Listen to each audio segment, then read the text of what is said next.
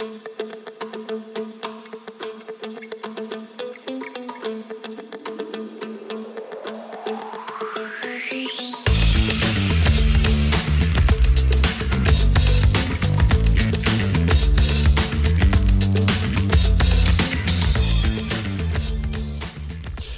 och välkommen till Kompilator, podcasten för nyfikna utvecklare. Med oss idag har vi Filip Ekberg. Välkommen tillbaka, Filip. Tack så mycket. Kul att vara tillbaka. Jätteroligt att vara här igen och tack för senast. Ja, tack så mycket. Eh, sist så pratade vi om C sharp eh, och så snuddade vi lite vid att du har några Pluralsight-kurser och det tyckte jag var så intressant att jag gärna ville prata vidare om detta. Eh, För jag vet att det, det är många utvecklare eh, som är sugna på... För, för det första är det många utvecklare som tycker det är roligt att lära ut. Eh, och på senare tid så har det blivit väldigt stort med, med kurser och specifikt videokurser. Eh, och vad passar bättre då än att prata med dig om, som har faktisk erfarenhet av att eh, producera onlinekurser i programmering. Absolut. Ja, men det är väl en jätteintressant eh, grej att prata om. Och eh, alltså utbildning överlag är ju någonting som har varit väldigt populärt under väldigt lång tid. Speciellt utbildningar inom just systemutveckling och skriva bra arkitektur och lära sig och f- mer grejer. Alltså inte bara gå på konferenser utan att du vet, det finns massa företag som levererar utvecklingskurser. Ofta har det varit att man gör det i en sal, att man åker någonstans och så lär man sig någonting under två dagar och sen är det Sen är du expert på det området liksom. Eh, medan Pluralsight då, de, de började ju också där som klassrumsträning. Men sen insåg de att det skalar liksom inte så bra. Så då, då tog man det här och gjorde det som en onlineplattform istället. Och då tar man in vad man kallar authors eller författare då till de här olika utbildningarna och videokurserna. Då hyr man in dem kan man väl säga då att man, man, man skriver ett kontrakt på en utbildning som man vill göra. Jag har exempelvis några kurser inom .NET och C sharp och Python och, och design patterns med C sharp. Så det finns en hel radda med olika grejer som man skulle kunna vilja lära ut då. Och då kan ju den som vill lära sig C sharp hoppa på Pluralsight och så kan man gå från helt nybörjare, att man inte kan någonting om C sharp, till att bli expert och kunna allting om till exempel asynkron programmering då. Så Pluralsight som plattform är ju En, det är inte bara de här videokurserna som finns utan då har man det tillsammans med att man kan ta ett test när kursen är färdig eller under tidens gång så man tittar klart på en modul och man kanske svarar på några provfrågor för att se att ja, men förstår jag det här innehållet och sen när kursen är färdig så får man liksom ett certifikat på att ja, men du har gjort den här kursen. Och så istället för att man ska behöva åka till ett klassrum och, och lägga två dagar på att lära sig någonting så kan man på egen tid kanske hemma eller att man har tagit någon någon professional development-tid från jobbet där man sitter hemma eller sitter på kontoret och läser lite om något nytt ämne för att utveckla sig som utvecklare då. Så det är en extremt intressant plattform. De är inte ensamma på marknaden för att göra detta. Och det är väl, skulle jag säga, numera en av de lite svårare plattformarna att komma in på som ny, som ny eh, författare. Det är snarare, man ser många kanske börja distribuera sitt innehåll på Twitch. Man börjar kanske med lite livestream, man kanske lägger ut lite på Youtube. Man kanske blir, åker på konferenser och pratar. Det är ju också en, ett sätt att förmedla sin kunskap. Ehm, och, och vissa av de här olika typerna av förmedling av kunskap kommer såklart generera lite olika eh, klirr i kassan då efter man har producerat det här innehållet. Hur, hur kom du in på Pluralsight från första början? Ehm, ja, det var faktiskt av en, en, en slump skulle jag vilja säga. På den tiden, det här var tjugohundratretton, så hade jag precis publicerat min bok.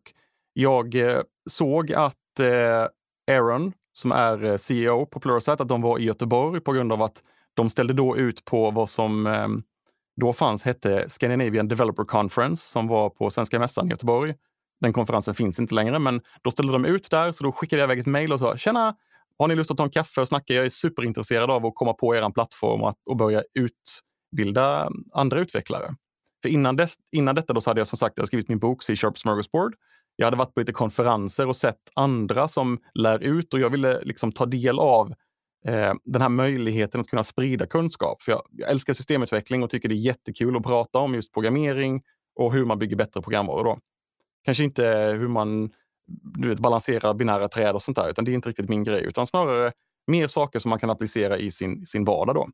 Så då åkte jag ner till Svenska mässan, jag tog med en kopia av min bok, jag gav dem min bok och så pratade vi lite om vilka typer av kurser som jag skulle kunna utveckla. Så det var sättet som jag kom i kontakt med Pluralsight. Och sen efter det då så, så blev det att jag fick göra en audition. Jag skickade in en tio minuters video där jag spelade in lite content, där jag spelade in skärmen, jag la på voiceover, jag klippte ihop lite kring hur vill jag att en potentiell kurs ska se ut. Och sen så får man lite feedback fram och tillbaks på att men det här behöver du förbättra, det här behöver vi att du ändrar. Inte bara för att det kanske var fel på det, utan att för att man ska kunna ha en dialog med den som är din editor som säger att men vi vill att du ändrar detta för det, var, det blir bättre om du gör så här, det följer Pluralsights varumärke om du ändrar det på det här sättet. Så det är som egentligen vilken affärsrelation som helst att man, kommer, man har en dialog med den som man jobbar med som är sin editor på Pluralsight. Så efter det då, efter man har lyckats med den här auditionen och, och kommer vidare och ska då kanske producera sin första kurs. Så på den tiden så kunde man säga att ja, men jag vill göra en kurs om, i mitt fall så gjorde jag då, om M S I L för en C-sharp-utvecklare. Så en C-sharp-utvecklare som vill lära sig vad kompileras C-sharp ner till kan då förstå sig på M S I L och förstå sig på vad är det för problem som kan inträffa om jag skriver den här typen av kod och varför blir det så här och så här, va? Så då skickade jag ut en outline på hela den kursen. Där skrev man då, det här vill jag att det ska finnas i den modulen, så här lång ska kursen bli, här är en liten förklaring, det här är den target-audiencen som min kurs ska ha och sen skriver man ett kontrakt på det. Och sen är det bara att producera och spela in. Den lilla detaljen. Precis. Jag kan egentligen tillägga då att så, det, så ser man på processen för att börja producera en kurs. Visst, det är en liten uppstartsträcka i jämförelse med till exempel lägga ut någonting på Youtube, i jämförelse med att kanske lägga ut någonting på andra läroplattformar, så är det en, en liten större startsträcka. Men man får ju även en plattform där det finns ett, ett landskap med personer som vill lära sig om tekniken. De har ju editors som jobbar för dem som hjälper en att, att förbättra innehållet. Inte, inte nödvändigtvis det du pratar om tekniskt utan liksom det visuella. Att man ska använda vissa visuella element och man får och inte får göra vissa saker för att det ska bli enklare att ta åt sig på vissa olika enheter och så vidare. Så det är klart att även om uppstartsträckan är lite längre så är det absolut värt i slutändan. Kompilator har sedan en tid tillbaka en Discord-kanal och det här är faktiskt första avsnittet där jag har med frågor från, från folk i den kanalen. Och första frågan kommer från Patrick Svensson eh, som även har varit gäst på Kompilator och är upphovsmannen bakom Cake. Och han undrar hur lång tid det tar att förbereda en kurs innan inspelningen påbörjas? Det är ju en väldigt bra fråga och det beror ju väldigt mycket på vilken typ av kurs man ska utveckla. Så är det ett, är det ett innehåll som jag har stenkoll på, som jag vet allting om, jag inte behöver göra någon research alls, då kan jag ju kanske ta en dag eller två dagar och sätta upp lite demos, lite slides, planera innehållet som jag vill ha med och sen börjar jag spela in då. Alla authors har ju olika sätt som de gör sina kurser på. Mitt arbetssätt är att jag Jag sätter mig ner och gör en outline för kanske en modul, eller gör det för alla moduler i hela kursen jag vill göra. Jag skriver ner att de här keypointsen vill jag ha med i hela kursen. Sen sätter jag ihop alla demo, all demokod som jag vill ha med. Jag har märkt att de flesta uppskattar att man har verklighetstrogna scenarion istället för att man bara har en konsolapplikation där man kanske lägger in ett designmönster och säger att ah, men det här är jättebra, här har du ett interface och det är så här gör du en implementation av det. Istället så har man en, en, ett verklighetstroget scenario. Även om man bara visar kanske tio sekunder av det så har man lagt en vecka på att bygga det här exempelscenariot. Så att de sen kan ladda hem applikationen och bygga vidare på det. Eller använda den i sitt, eh, sitt arbetssätt då. Så att det beror väldigt mycket på vilket typ av kurs man ska spela in. Jag, eh, i den senaste kursen jag gjorde så tog det nog kanske ja, en och en halv vecka innan jag började spela in i förberedelser. I, i heltidsjobb då en och en halv vecka. Det var, då var det alltid från att jag skulle sätta upp min utspelning, inspelningsstudio till att sätta upp demos och få mina, min kod reviewad av en bekant som jag hyrde in för att hjälpa mig med, med kursen. Och planera slides och planera innehåll och liksom verkligen planera allting i minsta detalj. Men sen är det vissa författare väljer att även skriva ett manus för allting man ska prata om. Och då tar det ju enormt mycket längre tid. Då kan det ju ta en månad innan man börjar spela in i bara förberedelser. Medan mitt sätt att spela in en kurs på är att jag, jag vet vad jag vill prata om. Det är samma sak när jag ställer mig på scen och pratar om någon ny teknik eller någonting. Jag, jag har inget manus jag pratar in, in, efter, utan att jag, man kan väl säga att jag improviserar allting. Och sen så just när det gäller inspelning av en kurs så kanske jag improviserar samma sak tio gånger och sen så väljer jag ut den, den förklaringen eller det segmentet som jag tyckte bäst om. För jag vet ju vilka keypoints som jag vill prata om, men skulle jag läsa innantill så låter jag som någon radiopratare eller någon liksom reklamuppläsare, och det är inte riktigt min, min grej. Så att det är mitt sätt att, att utveckla en kurs på, så det kan ta allt ifrån två dagar till en månad innan man börjar spela in. Nästa fråga kommer från DevLead som är, han är också involverad i Cake-projektet. Han undrar hur kurserna revideras eller hålls up to date, för det kommer ju, kommer ju nya versioner av, av ramverk och, och nya funktioner. Har du någonsin gått tillbaka och uppdaterat en kurs efter att ja. den har varit klar? Absolut, ja, men det har jag gjort några gånger faktiskt. De senaste kurserna jag har släppt har jag, har jag gått in och uppdaterat saker och tagit feedback ifrån användare, som, eller så de som lär sig då. De, som an, de, som, eh, de senaste gångerna så har jag gått in och sett att de som konsumerar innehållet kanske haft lite feedback på grejer som har varit, kan vara någonting som är fel i videon, kan vara något, något faktafel kanske. Det är, alltid, det är lätt att missa någonting. Man är ju bara mänsklig. Eh, och då har jag gått in och ändrat det och fixat det. Eller om det är någonting som är svårt att förstå. Jag kanske pratar lite för snabbt, jag kanske pratar för långsamt. Jag kanske inte förklarar ett koncept tillräckligt bra. Då kan jag också gå in och uppdatera det. Men även om det är någonting som, som ändras i att jag har en kurs som pratar om hur man använder table storage i, i Azure. Och där ändrade man NuGet-paketen och man ändrade sätten som man arbetade på. Azure-portalen har ett nytt utseende.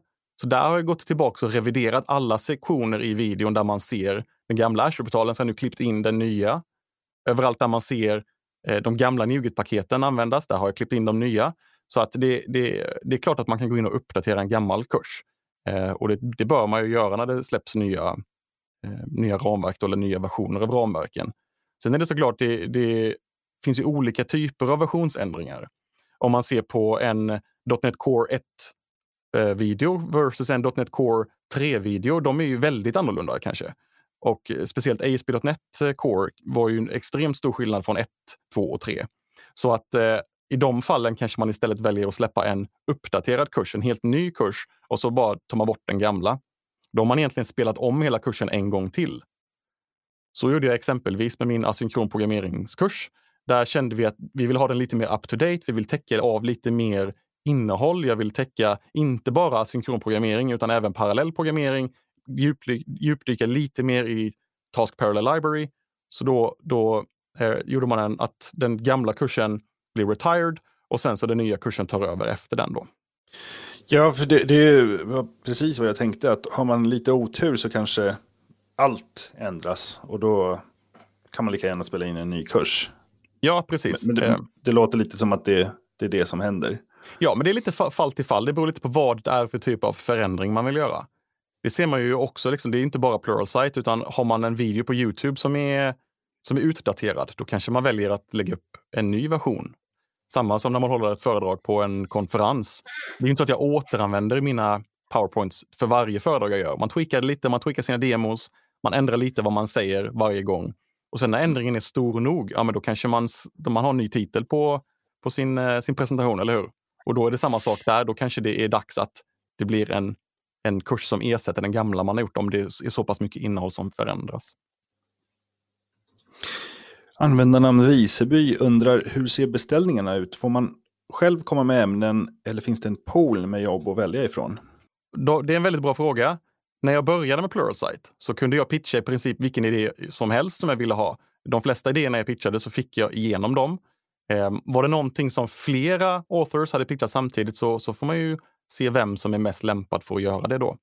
Men ser man på hur arbetsprocessen ser ut idag så är det snarare så att de, man, man pitchar inte en idé längre, utan det finns, liksom, det finns team på Pluralsight som tar fram eh, utvecklingsplaner, och då finns det kurser som ska in i de här utvecklingsplanerna, och då finns det då kurser och innehåll där som de vill att man ska täcka. Så då får man liksom snarare be om att få möjligtvis göra den kursen då som de söker. Jag har själv använt Pluralsight i väldigt länge. Eh, och det, generellt sett så är det väldigt hög kvalitet på produktionen. Och det, det man ser mycket hellre en Pluralsight-kurs än eh, någon som stakar sig igenom materialet på YouTube. Eh, nu finns det jätteduktiga eh, människor på, på YouTube också, men, men Pluralsight har väldigt hög kvalitet överlag. Var det specifikt Pluralsight du valde eh, när du skulle börja, eller ville du, har, har du tittat på några andra plattformar också? Jag vet att det finns typ egghead punkt io, gör ganska mycket videokurser, det finns Udemy eh, som har väldigt svajigt eh, kvalitet överlag. Minst sagt, och stulna kurser. Så att eh, Udemy... Eh... Nej, alltså när, när jag började så visste jag bara om Pluralsight. Det kändes som att det var den, den bästa plattformen för mig, och det kändes som att jag, jag litade på deras produkt och deras plattform. Det var för mig välkänt, så därför valde jag att ja, men det här är någonting som jag skulle vilja vara med och hjälpa till på. Sen hade jag ju såklart lite videos på YouTube, jag gjorde fortfarande lite innehåll där, jag la upp presentationer jag hade där både på svenska och engelska. Så att det var det, liksom, Pluralsight för mig var ett... var en annan plattform, och jag, jag, det var just den plattformen som jag ville komma med på. Du har ju på senare tid även börjat publicera saker på, på din egen YouTube-kanal också. Har, hur, är, hur skiljer sig det som du publicerar på YouTube från det som du publicerar på Pluralsight? Eh, jag skulle väl vilja säga så att eh, ja, eh, ja men, men det skiljer sig en hel del. Om man ser till min YouTube-kanal så är det mer, där vill jag göra, om man ska, i, i brist på bättre ord, lite mer laid back. Jag vill ha lite mer, jag vill få ut content snabbare. Jag vill prata om väldigt specifika problem, kanske göra fem till tio minuters videos där jag pratar om, ja, men, säg pattern matching eller tuples eller vad det nu kan vara liksom i C sharp eller i .NET, eller där jag försöker använda något nytt ramverk. Jag vill bara liksom ge lite inspiration till att andra utvecklare ska prova lite nya saker i C sharp, och sen såklart ha det som en, en kanal för att marknadsföra mitt innehåll på Pluralsight. Medan när jag gör Pluralsight-videos så är det extremt genomtänkt vad som ska finnas med. Man lägger väldigt mycket tid i att utforma demos, slides, man klipper ihop det. Medan nu på YouTube så vill jag liksom göra det så enkelt som möjligt. Kanske jag kör O B S för att spela in både video och desktop, och så har jag liksom, kan hoppa mellan scener, och det gör inte så mycket om jag använder någon, något felklipp eller om jag säger fel. Det är inte riktigt lika viktigt som i en kurs på Pluralsight.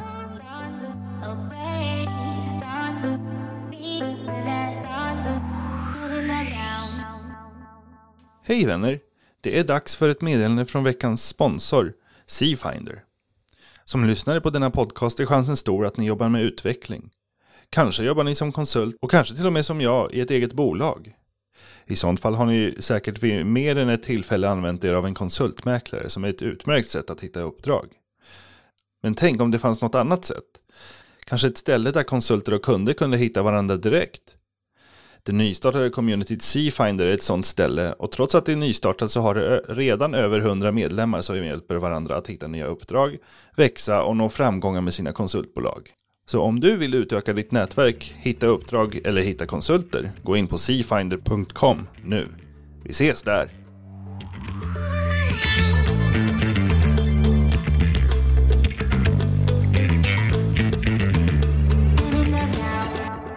Bakgrunden till varför du sitter i, med och spelar in Kompilator idag var att vi för några månader sedan pratade lite på Twitter. Vi bo- jobbar båda som konsulter, och du, du var eh, lite frustrerad över en, en kund som inte kunde bestämma sig. Eh, och så pratade vi lite om det via D M, och sen så när jag kollade tillbaks efter ett tag och frågade ja, hur, hur har det gått med den där kunden, så sa du nej men eh, jag ska inte ha kunder längre, jag ska producera content på heltid. Eh, yep. Det är modigt. Modigt. Ja. Eh, och jag, jag, jag är fruktansvärt avundsjuk, men eh, berätta. Hur, hur går tankarna där? Jo men, ja alltså jag tycker ju det är sjukt kul att producera content, och eh, både för Pluralsight och eh, för YouTube och prata på konferenser. Det är ju något som jag brinner för personligen.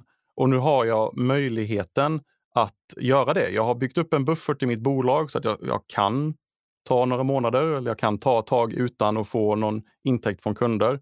Det är klart att det är en lyx att jag kan välja att producera content på heltid. Men lite av det grundar sig i att jag har producerat extremt mycket material på Pluralsight som plattform. Och såklart beroende på hur mycket content man har gjort, hur populärt contentet är. Precis som på YouTube och andra försäljningskanaler så varierar ju det hur mycket pengar man drar in på sådana här plattformar. Utan att gå in i exakt detaljer så är det klart att det finns författare som kanske drar in kaffepengar, medan det finns andra författare som drar in pengar så att de har råd att leva på det. Och ser man då till möjligheten att producera mer content, så, så är det för mig väldigt viktigt att kunna göra någonting som jag brinner för själv. Så då kände jag att det är någonting som jag nu kan göra några månader. Och sen var det väl bara, vad ska man säga, flyt att eh, alla andra också jobbar hemifrån nu. Så det, liksom, det verkligen exploderar med eh, eh, hur många som vill ta del av content online. Så jag tror det är en bra möjlighet och en bra tid att börja producera innehåll för YouTube och Pluralsight och, och, och andra plattformar också. Så att eh, det är klart att det är en lyx att man ska kunna göra det på heltid. Eh, men jag hade inte kunnat göra det utan intäkter från, från eh, Pluralsight. Och det tänkte jag att vi kunde prata lite om. Hur, eh, om man själv är sugen på att börja producera content, eh, hur går man tillväga? Jag kan säga, de, de, de flesta hör säkert hur bra du låter, men de ser inte hur fantastiskt krispig du ser ut i webcamen. Mm. Det, eh, det är nästan som jag skäms att min bild är bredvid din. För det, det är verkligen som natt och dag. Eh, behöver man jättemycket dyr utrustning för att komma igång? Nej, absolut inte. Det är ju också en lyx att kunna investera i eh, rolig utrustning. Det är någonting som får mig att fortfarande tycka det här är sjukt kul. Det är alltid förbättra mitt innehåll. Precis som man förbättrar en programvara successivt, när man jobbar agilt, så vill man kanske förbättra sin inspelningsutrustning, man förbättrar sin arbetsprocess. Jag menar, när jag började så körde jag med en, en Rode Podcaster och en U S B-mic. Funkade hur bra som helst. Det var liksom inga konstigheter överhuvudtaget. Eh, och tittar man på Pluralsights videos som kommer ut, även nya videos, så är det, det är inte alltid man kör en studiomic för att spela in sin, sin voiceover. Det behövs liksom inte. Innehållet är oftast viktigare. Men för mig personligen så underlättar det min arbetsprocess om jag har bra mikrofon, om jag har bra kamera. För då vet jag att när jag behöver klippa ihop det här sen så låter det samma. Det ser samma ut. Det spelar liksom ingen roll. Jag behöver inte lägga en timme på att lägga på något noise filter eller någon compression i datorn sen. För det är bara, allting är bara löst. Det bara funkar. Och det tycker jag är väldigt trevligt. Och det gör ju att över tid så klart att det, det, det gynnar mig tidsmässigt att inte behöva lägga extra tid på just produktionen då. När allting bara låter bra och ser bra ut från, från scratch. Så vill man börja med Pluralsight eller man vill komma in på det som plattform, så behöver man inte tänka på att man ska behöva ha den fetaste micken som man kan få tag på, utan man kan köra en U S B-mick. Man behöver inte ha ett soundproofat rum med massa akustikpaneler. Det, är liksom, det går bra ändå. Man kan hänga upp gardiner runt omkring sig. Man kan sätta sig i en garderob och spela in de, de timmarna som man ska göra sin voiceover. Det låter också jättebra. Och vill man då komma på den här plattformen som en author, så behöver man ju ha en, liksom en En tanke kring vad är det för content som jag vill leverera. Man, man kan bli rekommenderad av en befintlig författare, eller så kan man ta kontakt själv som jag gjorde. Att man hittar någon på Pluralsight som, är, som man vill prata med och få, lite, få en fot in då. Men det man ska tänka på är att det finns ju väldigt mycket författare på Pluralsight som plattform. Så vill man komma in där så måste man ju på något sätt liksom fylla ett, ett space som inte redan det finns fem, tio, femton, tjugo författare som vill prata om. Det finns absolut content som de söker och som de vill, som de vill utveckla. Så känner man att man, man har någonting att tillföra, så är det ju bara skicka ett meddelande, så kan man ju försöka hjälpa till och snacka lite om det. Jag tycker bara det är kul att få fler att dela med sig av sin, av sin kunskap. Nu, i, i och med att alla jobbar hemifrån numera, så i alla fall på Twitter så har, har det blivit en explosion av folk som eh, pratar green screens och eh, mikrofoner och eh, hur man eh, får webbkameran att se så bra ut som möjligt. Och så är det en, eh, en term som dyker upp titt som tätt, och det är O B S. Och mm. det sa du också lite tidigare. Vad är det för något? Eh, vi kan väl börja med O B S då. O B S är en, eh, det står för Open Broadcasting System. Om inte jag missminner mig, det är en programvara för att sätta ihop scener och sätta ihop material så att man enkelt kan antingen spela in eller streama detta på olika typer av plattformar. Så jag kör programmet, den ansluter till min mikrofon, den ansluter till mina kameror, jag kan ansluta den till ljusen och allt möjligt som jag har här hemma. Men även ha hotkeys för till exempel att starta Visual Studio, ändra scener och göra allt möjligt där i, så att jag snabbt kan producera content som ser bra ut. Eller som är good enough för att lägga ut på YouTube eller Twitch då. Eh, sen har jag inte börjat använda för Pluralsight än, för där har jag en väldigt specifik process som jag vill göra då. Men ska man spela in någonting för YouTube, ska man streama någonting på Twitch eller YouTube, så kan man ju köra O B S. Och då kan man sätta ihop sin scen så att den ser bra ut. Och köper man då en green screen bakom sig, så kan man ju få så att man tar bort hela sin bakgrund, så att man blir liksom ett litet fönster längst ner i skärmen om man nu skulle vilja det. Eller man kan klippa in en snygg bakgrund bakom sig. Men vad som är intressant med just green screen är att det jag inte visste när jag investerade i alla lampor och green screen och allt det här och ville göra live-video är hur svårt det är att ljussätta något så det ser bra ut. Eller på ett bra sätt ta bort bakgrunden. Jag menar, man såg ju när jag viftade med handen framför kameran att ja, men det var lite gröna artefakter runt fingrarna. Jag menar, det är ju inte okej okay om man ska göra en riktigt alltså, hög produktionskvalitet. Ska man ha live-video i något eh, som folk faktiskt betalar för, så ska det ju vara top-notch. Eh, och då behöver man ha bra ljussättning och, och läsa på lite. Vilket man inte behöver om man bara gör en voiceover på en inspelning på skärmen. Men vill man få den här eh, extra känslan av att man är nära den som lär ut någonting, så tycker jag live-video är fantastiskt. Så att eh, jag investerade i en green screen. Jag har eh, specifika L E D-lampor som är riktade på ett visst sätt mot green screenen för att ta bort skuggor. Jag har en, eh, en lampa som är riktad bakom mig för att lysa upp håret bakifrån. Jag har lampor framifrån i en viss vinkel så att de lyser upp ansiktet. Jag har en lampa framför mig som lyser upp underifrån för att ta bort vet, skuggor under hakan. Att det, det, är en, det var en hel värld. Jag hade en, en bekant här som jobbar just med eh, försäljning till filmproduktioner. Eh, nu, nu jobbar han visserligen med lite större produktioner än mitt här. De levererar liksom saker till väldigt stora inspelningar. Eh, och, och till S V T och allt möjligt. Så att eh, när han kom hit och hjälpte mig att sätta upp ljuset så blir det jättebra. Men det behöver man ju kanske inte om man bara ska spela in till YouTube eller, till, eller streama någonting på Twitch. Men återigen, det är väldigt kul att lära sig hur allting det här fungerar. Eh, Men sen du vet när alla lamporna är uppsatta, men då ska man lära sig att synka färg, färgen på dem. Och kameran ska vara inställd på rätt färg. Det var en hel du vet, färgmatchning sen var en hel annan värld att sätta sig in i. Så det, det är superkul att lära sig. Både ljudmässigt, som jag har, det har ju något som jag har lärt mig under många år. Men sen just med bilden var liksom de senaste månaderna behövde jag liksom rampa upp så att det blev samma kvalitet som, som micken då, eller som ljudet som jag spelar in. Det låter som en ganska bra kurs på Pluralsight. Hur du ser bäst ut i Zoom-samtalet. Ja, kanske lite kontroversiellt, men absolut. Man skulle kunna göra en, en YouTube-video kanske i alla fall om hur, hur man sätter upp sin streamingutrustning och samtidigt spenderar alla sina pengar på det. Man mm. behöver inte lägga så mycket pengar för att komma igång med streaming. Man behöver, man, som jag sa innan, man kan skaffa en, en billig mic, man kan ha en, en billig webcam. Det viktigaste är egentligen att man vill producera innehåll och leverera någonting. Sen kan man ju förbättra mm. över tid. Eh, något som jag har känt många gånger egentligen när man investerar i någonting är att om jag vet att jag ska hålla på med det här länge, om jag vet att det här ska generera pengar i slutändan, om jag vill livnära mig på det, då är det kanske i vissa fall onödigt att inte avvakta och köpa något lite dyrare sen. Samma som vi, vi har pratat om, om, om tidigare, att eh, det kan vara smart att investera lite mer pengar från början på någonting istället för att eh, Var, var dumsnål och, och köpa små saker hela tiden och byta upp sig. Um, så det beror lite på vad man har för, uh, för ambition då. Jag menar, man kommer långt med en, uh, en Logitech webcam. Man kommer långt med en, uh, en, uh, ett bra lampor också. Liksom. Det, det är egentligen viktigaste innehållet.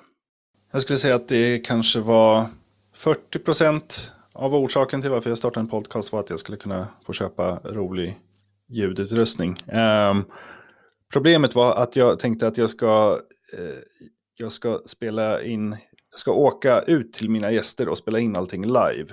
Eh, och det tog så ofantligt mycket tid. Så jag, jag fick gå över till att spela in eh, online. Och, tu- och den funkar okej okay till det, utrustningen. Men den är inte fantastisk.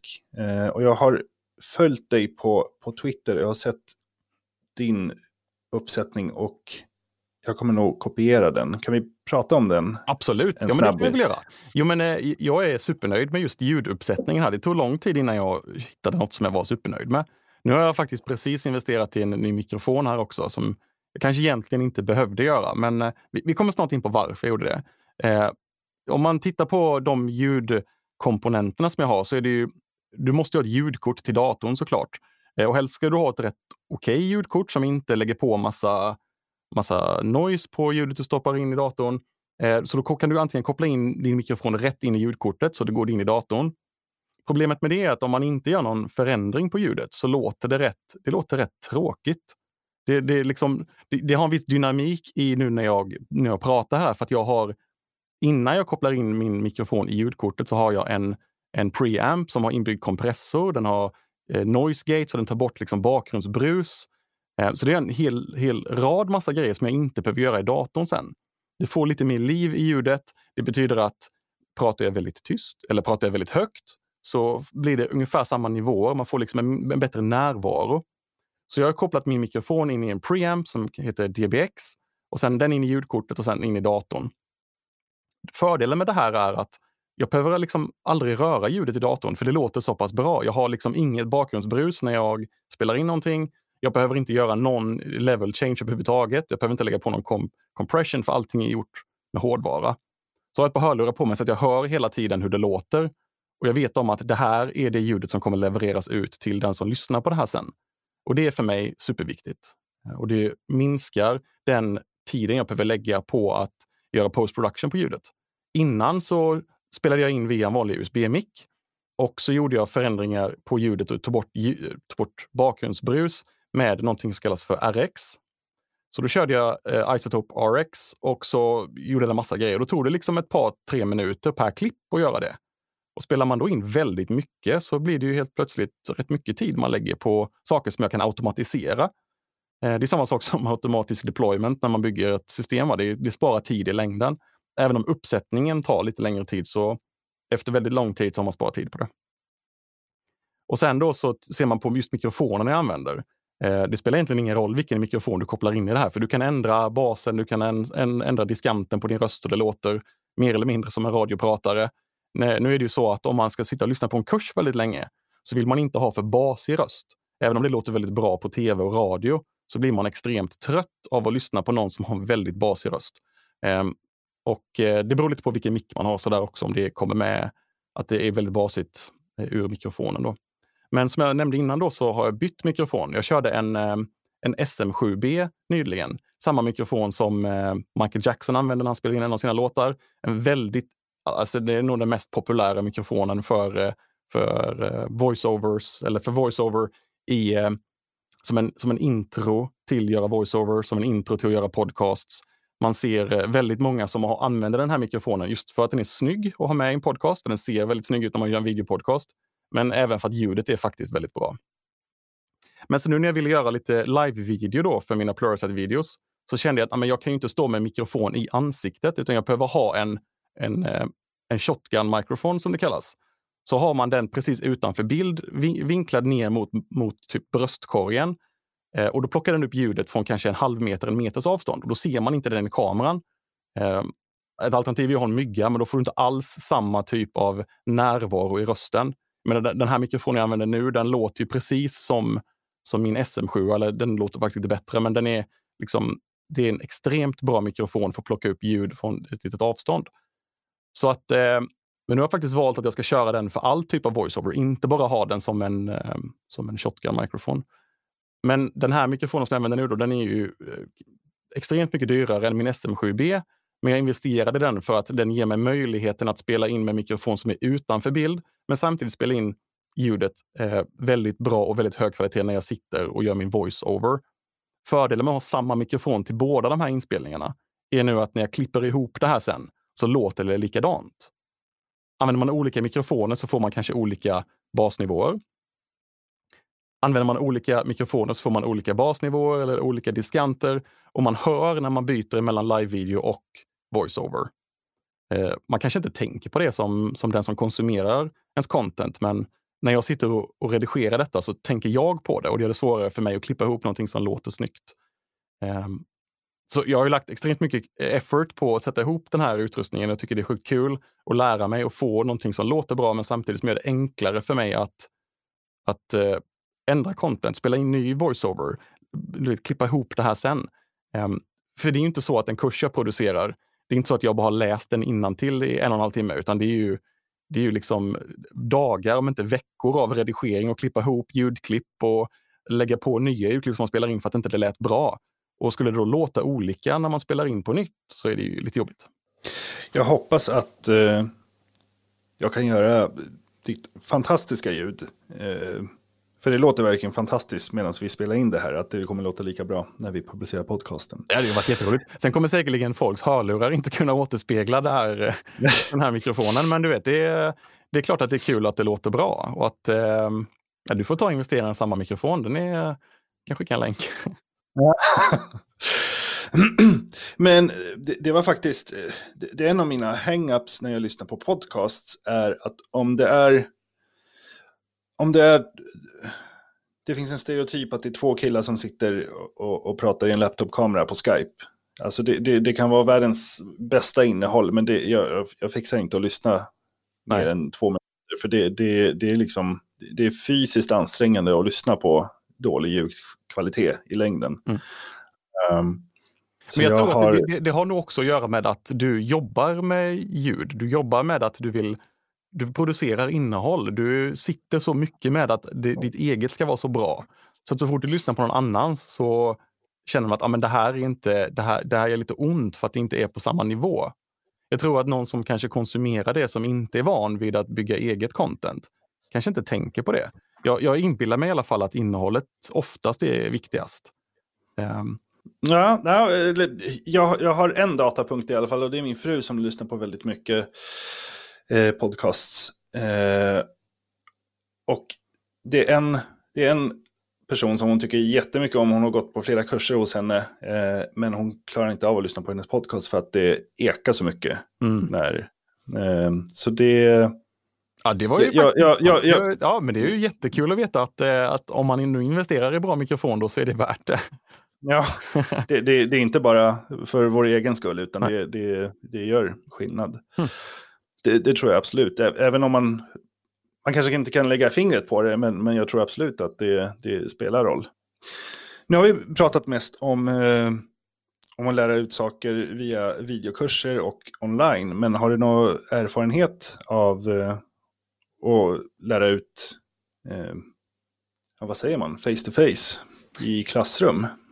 Jo, absolut. Jag har varit del av klassrumsträning också, eller klassrums, klass, klassrumsutbildning.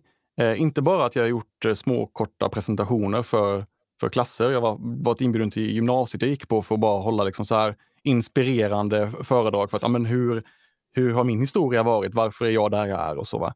Inte bara det, utan att jag har även varit på K-utbildning, i, på E C-utbildningen i Helsingborg och eh, Malmö. Till och med kanske. Eh, och eh, utbildat i A S P punkt net och webbutveckling med, med .NET. Så att eh, absolut, och det är ju en helt annan typ av utbildning kontra då Pluralsight om man jämför med det. Att sätta ihop en, eh, en flera månaders kurs med material som du ska ha kanske klassrumsträning tre fyra timmar i veckan. Och sen så ska man ha liksom labbar som är under tiden. Man, får, man har prov, man har inlämningsuppgifter och det, det är ju en helt annan grej att sätta ihop det. Speciellt när det är då som på en K-utbildning där man kanske har väldigt begränsad förkunskap i utveckling och förståelse för datorer. Och man tar ju väldigt mycket för givet när man producerar en kurs för YouTube och för Pluralsight. Man till exempel hoppar direkt in i Visual Studio och eh, börjar prata om hur man ska applicera något designmönster i en applikation. Men när man pratar på en K-utbildning, en väldigt grundläggande utbildning, så behöver man ju ha en förståelse för att alla där har inte växt upp med en dator. Alla där vet inte varför man bygger en webbapplikation på, på det sättet man gör. Eh, och det är väldigt intressant att på en K-utbildning då eh, väldigt effektivt och snabbt lära någon som inte har en förståelse för systemutveckling. Både webb, .NET, jQuery, JavaScript och H T M L och C S S. Man gör ju det under väldigt begränsad tid. Eh, så det har jag haft erfarenhet av. Tillsammans då med att jag pratat på väldigt mycket konferenser och, eh, och sådana typer av utbildningar också. Du kan ju givetvis ta med dig erfarenheten från det in i videoproduktionen, men är det något från, från video- och contentproduktionen som du har kunnat ta, ta med dig till klassrummet? Det är ju väldigt intressant, för videoproduktion är ju ändå... När man konsumerar en video så kan man visa en slide med väldigt få, eh, få bullet points, eller man har, väldigt, man har någon illustrerande bild för det man pratar om. Förstår inte personen eller personen vill komma tillbaka och, och fundera på det igen, så tittar de bara på samma videoklipp. Men om man går in i ett klassrum så de studenterna som, som lä, ska lära sig det här innehållet, de, i alla fall de jag har utbildat, de verkligen fullkomligt älskar att ha alltså hinkvis med text på alla slides för att de enkelt ska kunna söka upp informationen. Så så sätt så skiljer det sig enormt mycket på hur man kanske konsumerar PowerPointen som följer med kursen som man gör. Och sättet som man utvecklar materialet. Men det är klart att man, man tar med sig saker från både klassrummet och från Pluralsight in, in, in i de olika miljöerna. Så, så hur jag förklarar någonting på Pluralsight, eller där har man ju väldigt... På väldigt eh, man, man har liksom lärt sig att producera innehåll bra och göra det förståelse för en stor mängd olika typer av utvecklare och människor. Och det tar man med sig in i klassrummet. Samma sätt så tar man med sig den kunskapen från att när man står framför folk. Att man får en förståelse för ja, men hur, hur tolkar någon det här? Hur ser någon ut när de hör det här? Hur snappar de upp mitt innehåll? Det, det ser ju inte jag när jag levererar en kurs på Pluralsight. Men om man har haft den här klassrumsutbildningen så, så förstår man ju lite av hur tolkar någon det här när jag förklarar det här konceptet. Och tar man med sig det då in i videoproduktionen så kanske man levererar en lite bättre, lite bättre content. Samma då om man har liksom en, en live-video i kursen. Om man på samma sätt levererar det med den inlevelsen och på det sättet som, som lättast snappas upp när man gör klassrumsträning, så tror jag att det, det, det är en stor vinst i, i videon. Filip, tack så jättemycket för att du ville vara med. För de lyssnare som vill se mer av dig och dina kurser, vart kan de hitta det någonstans? Då kan de gå in på Pluralsight. Enklast är om man söker på Filip Ekberg, men jag tänker att vi kanske länkar det i shownotesen också. Och Jajam. Så kan man gå in på Youtube och kolla på mina videos där med. Sen om man missar en konferens jag pratat om, så till exempel på N D C-konferenserna. Över världen har jag varit och pratat en del om både C sharp och asynkronprogrammering. Då kan man gå in på, på deras kanaler också och titta, så finns de flesta föredragen där. Filip, tack så jättemycket för att du ville vara med och berätta om hur du producerar onlinekurser och hur vi andra också kan börja med det. Tack så jättemycket för att jag fick komma med igen. Det var jättekul att få vara här och eh, lycka till med ljudinspelningsutrustningen i framtiden, och vi, vi får fortsätta prata om det här på Twitter. Tack så mycket. Tack. Du har lyssnat på ett avsnitt av Kompilator, podcasten för dig som jobbar med utveckling. Du kan hitta tidigare sända avsnitt på kompilator punkt se eller genom att söka på Kompilator där du hittar dina podcasts. Kompilator produceras av Bartek Tatkowski och B R T K Digital A B. Läs mer om oss på b r t k punkt se.